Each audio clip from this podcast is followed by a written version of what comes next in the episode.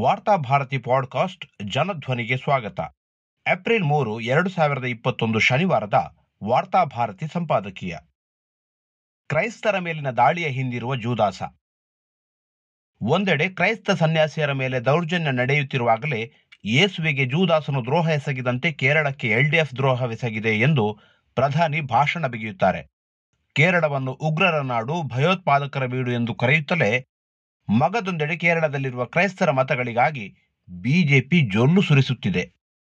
ಪ್ರಧಾನಿ ಮೋದಿಯ ಮಾತುಗಳಲ್ಲಿರುವ ಕಪಟತನ ಮತದಾರರ ಮುಖಕ್ಕೆ ರಾಚುವಂತಿದೆ. ಅಂತಾರಾಷ್ಟ್ರೀಯ ಮಾನವ ಹಕ್ಕುಗಳ ಸಂಘಟನೆ ಫ್ರೀಡಂ ಹೌಸ್ ಇತ್ತೀಚೆಗೆ ಬಿಡುಗಡೆಗೊಳಿಸಿದ ವರದಿಯೊಂದು ಭಾರತದಲ್ಲಿ ಅಸಹಿಷ್ಣುತೆ ವಾತಾವರಣವಿದ್ದು, ಪತ್ರಕರ್ತರು, ಪ್ರತಿಭಟನಾಕಾರರು ಮತ್ತು ಧಾರ್ಮಿಕ ಅಲ್ಪಸಂಖ್ಯಾತರ ಮೇಲಿನ ದೌರ್ಜನ್ಯಗಳು ವ್ಯಾಪಕವಾಗಿ ನಡೆಯುತ್ತಿವೆ. ಈ ಎಲ್ಲ ಕಾರಣಗಳಿಂದಾಗಿ ಭಾರತವು ಪೂರ್ಣ ಸ್ವಾತಂತ್ರ್ಯದಿಂದ ಭಾಗಶಃ ಸ್ವಾತಂತ್ರ್ಯದೆಡೆಗೆ ಸಾಗುತ್ತಿದೆ ಎಂದು ಅದು ಹೇಳಿದೆ. ಇತ್ತೀಚೆಗೆ ಉತ್ತರ ಪ್ರದೇಶದ ಝಾನ್ಸಿ ರೈಲು ನಿಲ್ದಾಣದಲ್ಲಿ ಕೇರಳದ ಕ್ರೈಸ್ತ ಸನ್ಯಾಸಿಯರ ಮೇಲೆ ನಡೆದ ಹಲ್ಲೆ ಘಟನೆಯು ವರದಿಯ ವಾಸ್ತವತೆಗೆ ಹಿಡಿದ ಕೈಗನ್ನಡಿಯಾಗಿದೆ.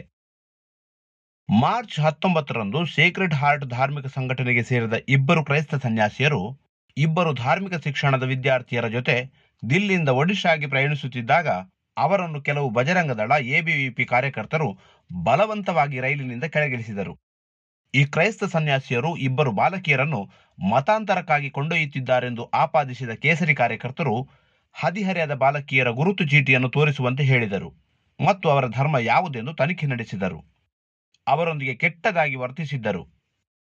ಈ ನನ್ಗಳು ಕೇರಳದವರಾಗಿರುವುದರಿಂದ ಕೇರಳದ ಮುಖ್ಯಮಂತ್ರಿ ಪಿನರಾಯಿ ವಿಜಯ್ ಅವರು ಕೇಂದ್ರ ಗೃಹ ಸಚಿವ ಅಮಿತ್ ಶಾ ಅವರಿಗೆ ಪತ್ರ ಬರೆದು ತಕ್ಷಣವೇ ಮಧ್ಯಪ್ರವೇಶಿಸಬೇಕೆಂದು ಮನವಿ ಮಾಡಿದರು. ಕ್ರೈಸ್ತರನ್ನೇ ಗುರಿಯಾಗಿಸಿಕೊಂಡು ನಡೆಯುತ್ತಿರುವ ಸಂಘ ಪರಿವಾರದ ದಾಳಿ ಭಾರತಕ್ಕೆ ಹೊಸತೇನೂ ಅಲ್ಲ. ಸ್ವತಂತ್ರ ಭಾರತದಲ್ಲಿ ಸಾವಿರದ ಒಂಬೈನೂರ ತೊಂಬತ್ತರ ದಶಕಗಳಿಂದಲೇ ಕ್ರೈಸ್ತ ವಿರೋಧಿ ಹಿಂಸಾಚಾರ ಆರಂಭಗೊಂಡಿತು ಸಾವಿರದ ಒಂಬೈನೂರ ತೊಂಬತ್ತೊಂಬತ್ತರಲ್ಲಿ ಒಡಿಶಾದ ಗ್ರಾಮವೊಂದರಲ್ಲಿ ಕ್ರೈಸ್ತ ಧರ್ಮದ ಪಾಸ್ಟರ್ ಗ್ರಾಹಂ ಸ್ಟುವರ್ಸ್ಟೇನ್ ಅವರನ್ನು ಜೀವಂತವಾಗಿ ದಹಿಸಿದ ಘಟನೆಯಿಂದ ಇಡೀ ದೇಶವೇ ಆಘಾತಕ್ಕೀಡಾಗಿತ್ತು. ಪ್ರಸಕ್ತ ಜೈಲಿನಲ್ಲಿರುವ ಬಜರಂಗ ದಳದ ದಾರಾ ಸಿಂಗ್, ಅಂದರೆ ರಾಜೇಂದ್ರ ಪಾಲ್, ಈ ಹೇಯ ಕೃತ್ಯದ ಸೂತ್ರಧಾರಿಯಾಗಿದ್ದ. ಗ್ರಾಹಂ ಸ್ಟೇನ್ ಅವರು ಕುಷ್ಠರೋಗಿಗಳಿಗೆ ಚಿಕಿತ್ಸೆ ನೀಡುವ ನೆಪದಲ್ಲಿ ಜನರನ್ನು ಮತಾಂತರಿಸುತ್ತಿದ್ದು, ಆತ ಹಿಂದೂ ಧರ್ಮಕ್ಕೆ ಬೆದರಿಕೆಯಾಗಿದ್ದಾನೆಂದು ಆರೋಪಿಸಿತ್ತು. ಆಗ ಕೇಂದ್ರದಲ್ಲಿ ಅಟಲ್ ಬಿಹಾರಿ ವಾಜಪೇಯಿ ನೇತೃತ್ವದ ಎನ್ಡಿಎ ಸರ್ಕಾರವಿತ್ತು. ಮತ್ತು ಲಾಲಕೃಷ್ಣ ಅಡ್ವಾಣಿ ಅವರು ಗೃಹ ಸಚಿವರಾಗಿದ್ದರು. ಮೊದಲಿಗೆ ಅಡ್ವಾಣಿ ಅವರು ತನಗೆ ಬಜರಂಗದಳ ಕಾರ್ಯಕರ್ತರ ಬಗ್ಗೆ ಚೆನ್ನಾಗಿ ತಿಳಿದಿದ್ದು, ಈ ಬರ್ಬರ ಕೃತ್ಯವನ್ನು ಎಸಗಿದವನು ಆ ಸಂಘಟನೆಗೆ ಸೇರಿದವನಾಗಿರಲಿಕ್ಕಿಲ್ಲ ಎಂದು ಹೇಳಿದ್ದರು. ಗ್ರಾಹಂ ಸ್ಟೇನ್ ಹತ್ಯೆಯ ಘಟನೆ ಎಷ್ಟು ಭಯಾನಕವಾಗಿತ್ತೆಂದರೆ, ಆಗಿನ ರಾಷ್ಟ್ರಪತಿ ಕೆ ಆರ್ ನಾರಾಯಣನ್ ಅವರು ಈ ಹತ್ಯೆಯು ಜಗತ್ತಿನ ಕರಾಳ ಕೃತ್ಯಗಳ ಪಟ್ಟಿಗೆ ಸೇರಿದೆ ಎಂದು ಆಘಾತ ವ್ಯಕ್ತಪಡಿಸಿದ್ದರು. ಇದರಿಂದ ಎಚ್ಚೆತ್ತುಕೊಂಡ ಎನ್ಡಿಎ ಸರ್ಕಾರವು ಮುರಳಿ ಮನೋಹರ ಜೋಶಿ, ಜಾರ್ಜ್ ಫೆರ್ನಾಂಡಿಸ್ ಹಾಗೂ ನವೀನ್ ಪಟ್ನಾಯಕ್ ನೇತೃತ್ವದ ಉನ್ನತ ಮಟ್ಟದ ಸಚಿವರ ತಂಡವನ್ನು ಘಟನಾ ಸ್ಥಳಕ್ಕೆ ಕಳುಹಿಸಿತ್ತು. ಎನ್ಡಿಎ ಸರ್ಕಾರವನ್ನು ಅಸ್ಥಿರಗೊಳಿಸುವ ಅಂತಾರಾಷ್ಟ್ರೀಯ ಸಂಚಿನ ಭಾಗವೆಂದು ಈ ತಂಡವು ಅಭಿಪ್ರಾಯಿಸಿತು. ಇದೇ ವೇಳೆ ಘಟನೆಯ ತನಿಖೆಗಾಗಿ ಎಲ್ ಕೆ ಅಡ್ವಾಣಿ ಅವರು ವಾದ್ವಾ ಆಯೋಗವನ್ನು ನೇಮಿಸಿದರು. ದಾರಾ ಸಿಂಗ್ ಬಜರಂಗದಳ ಕಾರ್ಯಕರ್ತನಾಗಿದ್ದು ಆತ ವನವಾಸಿ ಕಲ್ಯಾಣ ಆಶ್ರಮ, ವಿಶ್ವ ಹಿಂದೂ ಪರಿಷತ್ನಂತಹ ಚಟುವಟಿಕೆಗಳಲ್ಲಿಯೂ ಸಕ್ರಿಯವಾಗಿ ಪಾಲ್ಗೊಳ್ಳುತ್ತಿದ್ದ ಮತ್ತು ಗ್ರಹಾಂ ಸ್ಟೇನ್ ಹತ್ಯೆ ಘಟನೆಯಲ್ಲಿ ಆತ ಮುಖ್ಯ ಪಾತ್ರ ವಹಿಸಿದ್ದನೆಂದು ವಾದ್ವಾ ಆಯೋಗ ಅಭಿಪ್ರಾಯಿಸಿತು. ಗ್ರಹಾಂ ಸ್ಟೇನ್ ಅವರು ಬಡಜನರು ರೋಗಿಗಳ ಸೇವೆಯಲ್ಲಿ ನಿರತರಾಗಿದ್ದು, ಅವರು ಕೆಲಸ ಮಾಡುತ್ತಿರುವ ಪ್ರದೇಶದಲ್ಲಿ ಕ್ರೈಸ್ತರ ಸಂಖ್ಯೆಯಲ್ಲಿ ಯಾವುದೇ ಗಣನೀಯ ಏರಿಕೆ ಆಗಿಲ್ಲವೆಂದು ಅದು ತಿಳಿಸಿತ್ತು. ಆನಂತರ ಆದಿವಾಸಿ ಪ್ರದೇಶಗಳಾದ ಗುಜರಾತ್ನ ಡಾಂಗ್ಸ್, ಮಧ್ಯಪ್ರದೇಶದ ಜಬುವಾ ಹಾಗೂ ಒಡಿಶಾದಲ್ಲಿ ಕ್ರೈಸ್ತ ವಿರೋಧಿ ಹಿಂಸಾಚಾರಗಳು ಪದೇ ಪದೇ ವರದಿಯಾಗತೊಡಗಿದವು. ಪ್ರತಿ ವರ್ಷವೂ ಕ್ರಿಸ್ಮಸ್ ಹಬ್ಬದ ಸಮಯದಲ್ಲಿ ಕ್ರೈಸ್ತರ ವಿರುದ್ಧ ಹಿಂಸಾಚಾರದ ಘಟನೆಗಳು ನಡೆಯತೊಡಗಿದವು.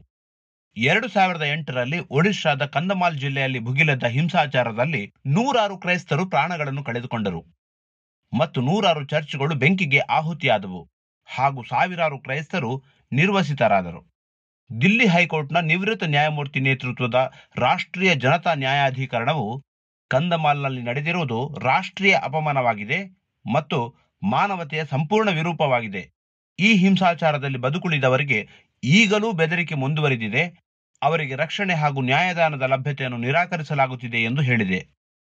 ಆದಿವಾಸಿ ಪ್ರದೇಶಗಳಲ್ಲಿ ಮಿಷನರಿಗಳ ಸಮಾಜ ಸೇವಾ ಚಟುವಟಿಕೆಗಳಿಗೆ ತಡೆಯೊಡ್ಡುವುದೇ ಈ ಅಪಪ್ರಚಾರದ ಹಿಂದಿರುವ ದುರುದ್ದೇಶವಾಗಿದೆ. ಆದಿವಾಸಿಗಳಿಗೆ ಸೂಕ್ತ ವೈದ್ಯಕೀಯ ಸೌಲಭ್ಯದ ಜೊತೆಗೆ ಅವರನ್ನು ಸಬಲೀಕರಣಗೊಳಿಸುವ ಕಾಯಕದಲ್ಲೂ ಮಿಷನರಿಗಳು ತೊಡಗಿದ್ದಾರೆ. ಇದು ಆರ್ಎಸ್ಎಸ್ಗೆ ಅಸಹನೆಯ ವಿಷಯವಾಗಿದೆ. ಆರ್ಎಸ್ಎಸ್ ಇದೀಗ ಆದಿವಾಸಿಗಳು, ಬುಡಕಟ್ಟು ನಿವಾಸಿಗಳನ್ನು ವೈದಿಕೀಕರಣ ಮಾಡುವ ಪ್ರಯತ್ನದಲ್ಲಿವೆ. ಅವರನ್ನು ಹಿಂದುತ್ವ ರಾಜಕೀಯದ ಭಾಗವಾಗಿಸಿ ತಮ್ಮ ಆಯುಧಗಳಾಗಿ ಪರಿವರ್ತಿಸಿಕೊಳ್ಳಲು ಪ್ರಯತ್ನಿಸುತ್ತಿದೆ. ಸಾವಿರದ ಒಂಬೈನೂರ ಎಂಬತ್ತರ ದಶಕದ ಬಳಿಕ ವಿಶ್ವ ಹಿಂದೂ ಪರಿಷತ್ ಹಾಗೂ ವನವಾಸಿ ಕಲ್ಯಾಣ ಆಶ್ರಮಗಳು ಮಿಷನರಿಗಳು ಕೆಲಸ ಮಾಡುತ್ತಿರುವ ಆದಿವಾಸಿ ಪ್ರದೇಶಗಳಲ್ಲಿ ಸಕ್ರಿಯವಾಗಿವೆ. ಇಲ್ಲಿ ಸಾಮಾಜಿಕ ಕಾರ್ಯಕರ್ತರು ಆದಿವಾಸಿಗಳ ಹಕ್ಕುಗಳ ಕುರಿತು ಜಾಗೃತಿ ಮೂಡಿಸುವುದು, ಮಿಷನರಿಗಳು ಶಿಕ್ಷಣ, ಆರೋಗ್ಯದಂತಹ ವಿಷಯದಲ್ಲಿ ಆದಿವಾಸಿಗಳಿಗಾಗಿ ದುಡಿಯುವುದು ಆರ್ಎಸ್ಎಸ್ಗೆ ಬೇಡವಾಗಿದೆ. ಕ್ರೈಸ್ತರ ಮೇಲಿನ ದಾಳಿಯ ಹಿಂದೆ ಆರ್ಎಸ್ಎಸ್ ಎನ್ನುವ ಜೂದಾಸನ ಸಂಚಿದೆ ಎನ್ನುವುದು ಗುಟ್ಟಿನ ವಿಷಯವೇನೂ ಅಲ್ಲ.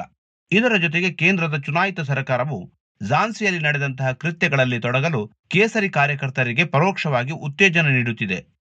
ಧರ್ಮದ ಹೆಸರಿನಲ್ಲಿ ಕಾನೂನನ್ನು ಕೈಗೆತ್ತಿಕೊಳ್ಳುವವರ ಸಮೂಹವನ್ನು ಸೃಷ್ಟಿಸುವಂತಹ ಈ ಕೇಂದ್ರ ಸರ್ಕಾರದ ಪ್ರವೃತ್ತಿಯಿಂದ ಪ್ರಜಾಪ್ರಭುತ್ವಕ್ಕೆ ಭಾರೀ ಗಂಡಂತರ ಕಾದಿದೆ.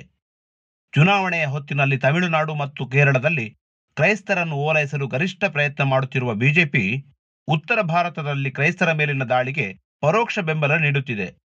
ಮುಖ್ಯವಾಗಿ ಕ್ರೈಸ್ತರ ಮೇಲಿನ ದಾಳಿಗೆ ಹಿಂದುಳಿದ ವರ್ಗ ಮತ್ತು ದಲಿತರನ್ನೇ ಆರ್ಎಸ್ಎಸ್ ಬಳಸಿಕೊಳ್ಳುತ್ತಿದೆ. ವೈದಿಕ ಚಿಂತನೆಗಳ ಸಂತ್ರಸ್ತರನ್ನೇ ಸಂತ್ರಸ್ತರ ವಿರುದ್ಧ ಬಳಸುವ ತಂತ್ರ ಹಳೆಯದು. ಈ ನಿಟ್ಟಿನಲ್ಲಿ ತಳಸ್ತರದ ಜನರಲ್ಲಿ ಜಾಗೃತಿಯನ್ನು ಬಿತ್ತುವುದು, ವೈದಿಕೀಕರಣದ ಅಪಾಯಗಳ ಕುರಿತು ಅವರನ್ನು ಎಚ್ಚರಿಸುವುದು ಮತ್ತು ಅಹಿಂದ ವರ್ಗ ಸಂಘಟಿತರಾಗುವುದು ಆರ್ಎಸ್ಎಸ್ ಸಂಚುಗಳನ್ನು ವಿಫಲಗೊಳಿಸಲು ಇರುವ ದಾರಿಗಳಾಗಿವೆ.